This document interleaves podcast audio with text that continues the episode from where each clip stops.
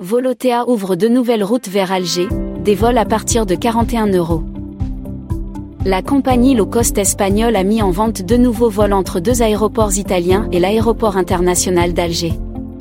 Volotea proposera deux vols hebdomadaires entre Naples et Alger, et ceux du vingt-cinq novembre deux mille vingt-deux au vingt-trois mars deux mille vingt-trois.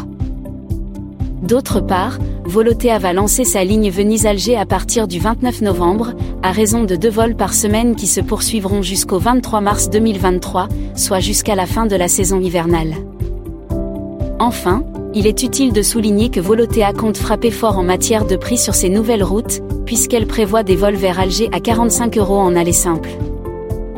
Et ce, dès l'inauguration des deux lignes le vingt-cinq et le vingt-neuf novembre respectivement.